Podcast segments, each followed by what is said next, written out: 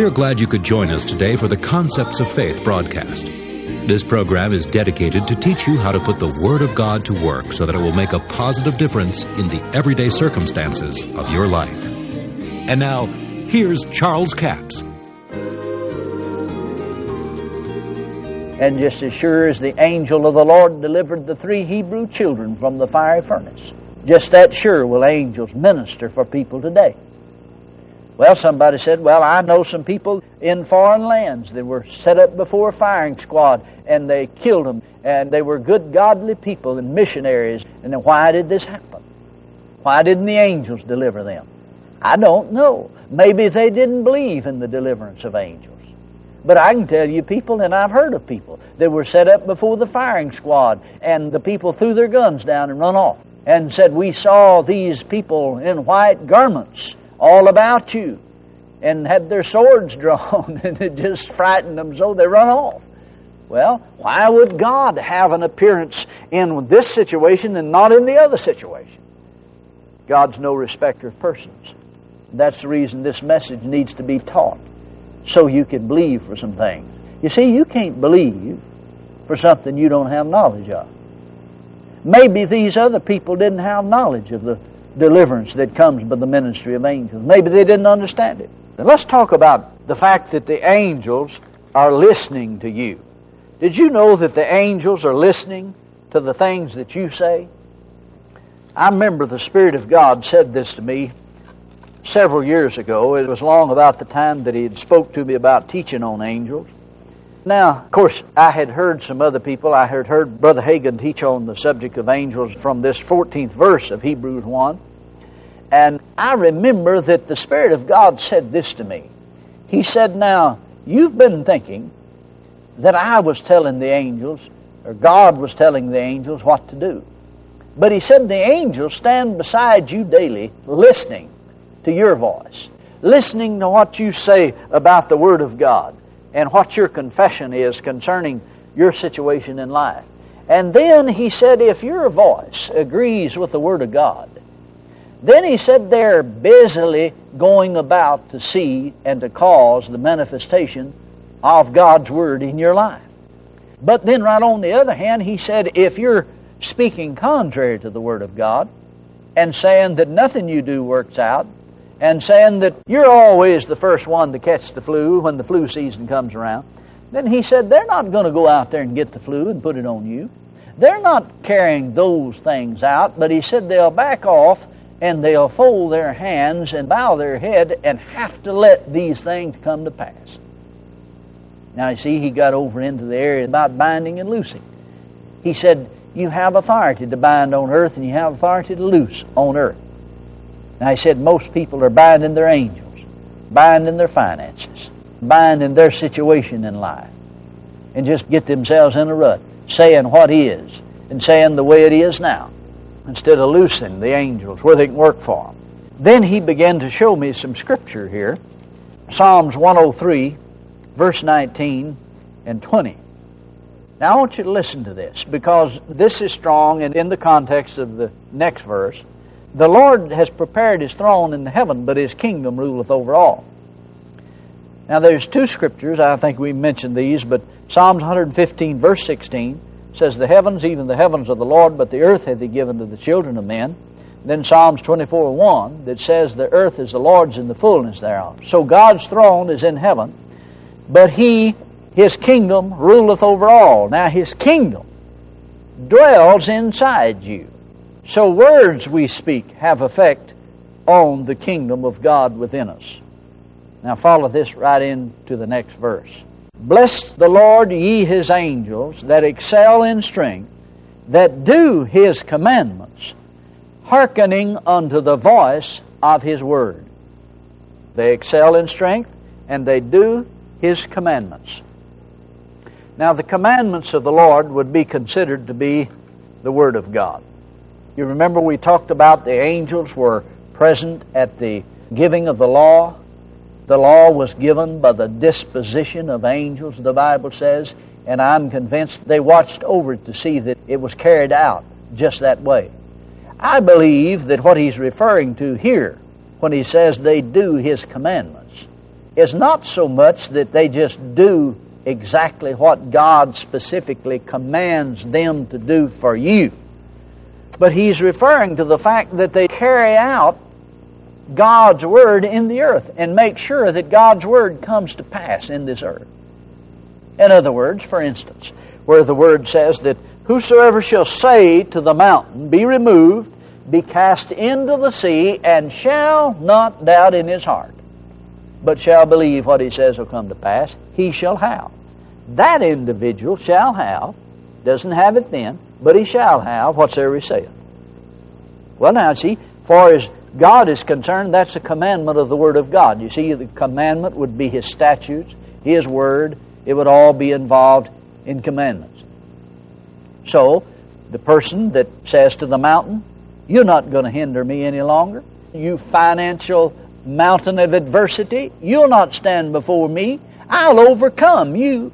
For I have given, and it is given unto me, good measure, pressed down, shaken together, and running over men will give unto my bosom. I have favor with God and with men. Now, the angels are standing by you. They're listening to what you're saying. Now, it agrees with the Word of God. It is filled with the Word of God. Then the angels are going to be busily about seeing that what you have said will come to pass. Because God's Word says that he shall have, if he believes, if he doubts not in his heart, if he believes what he says will come to pass, eventually he will have whatsoever he saith. Now, there's several reasons for that. One is it's a law of God, it is a law of faith, and you set it in motion. It's not God setting it in motion, it's you, the individual, that sets it in motion. And not only that, the angels are there listening to what you say. Because Jesus said, If you confess my word before men, I'll confess you before the angels of God. In other words, it brings the angels on the scene. Now listen to what it says here in verse 20, the latter part. Bless the Lord, ye his angels, that excel in strength, that do his commandments, hearkening unto the voice of his word. Now what do the angels do? They do his commandments, and they hearken to the voice of his word.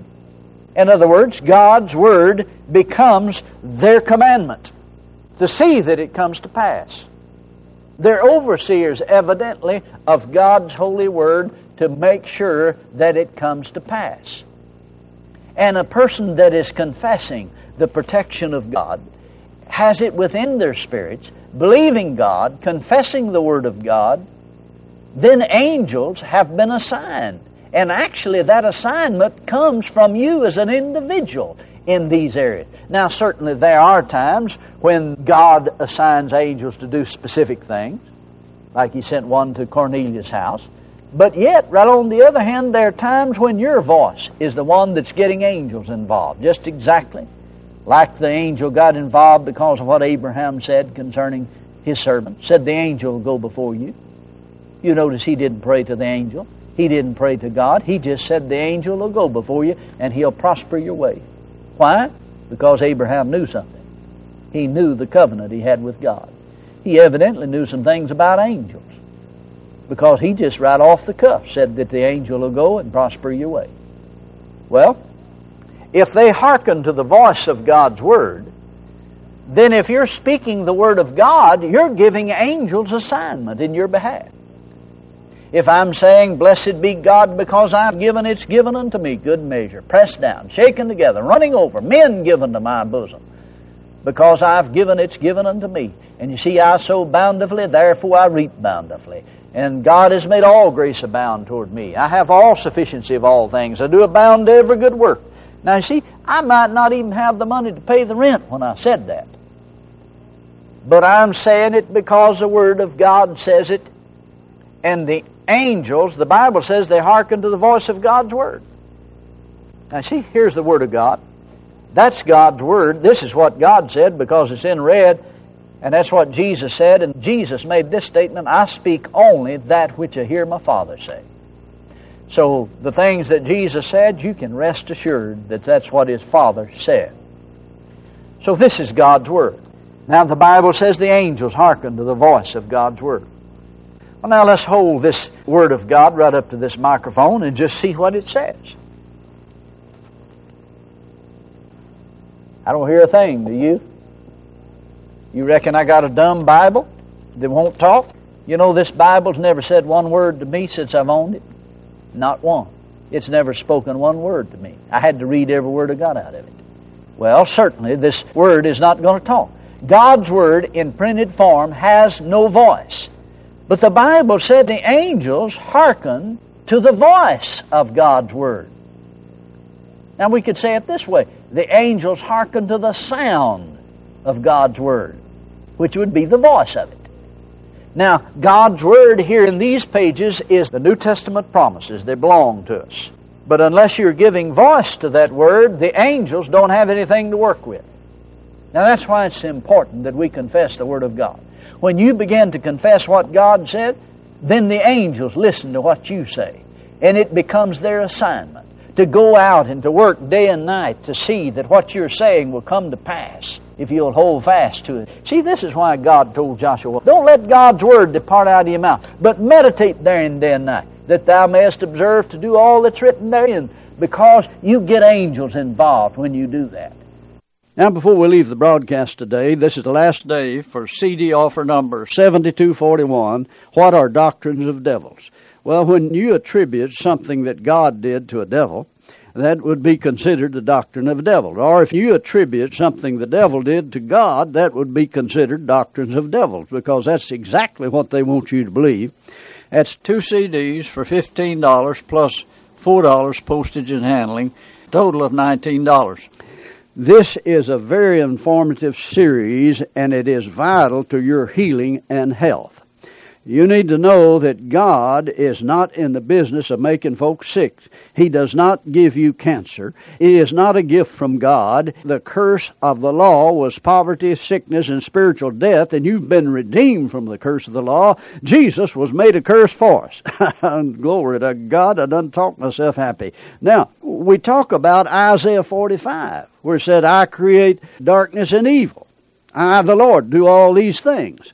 Well, now, uh, what about that? Let's read the next verse. Drop down, ye heavens, from above, and let the skies pour down righteousness. Let the earth open, and let them bring forth salvation. Let righteousness spring up together.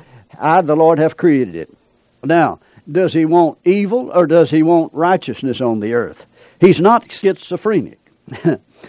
now, the only way that this verse 7 could possibly be interpreted is that God formed the light, and when the earth rotates on its axis, then it's dark on the other side. Darkness is the absence of light. Not talking about darkness as evil, but he says, and I create evil.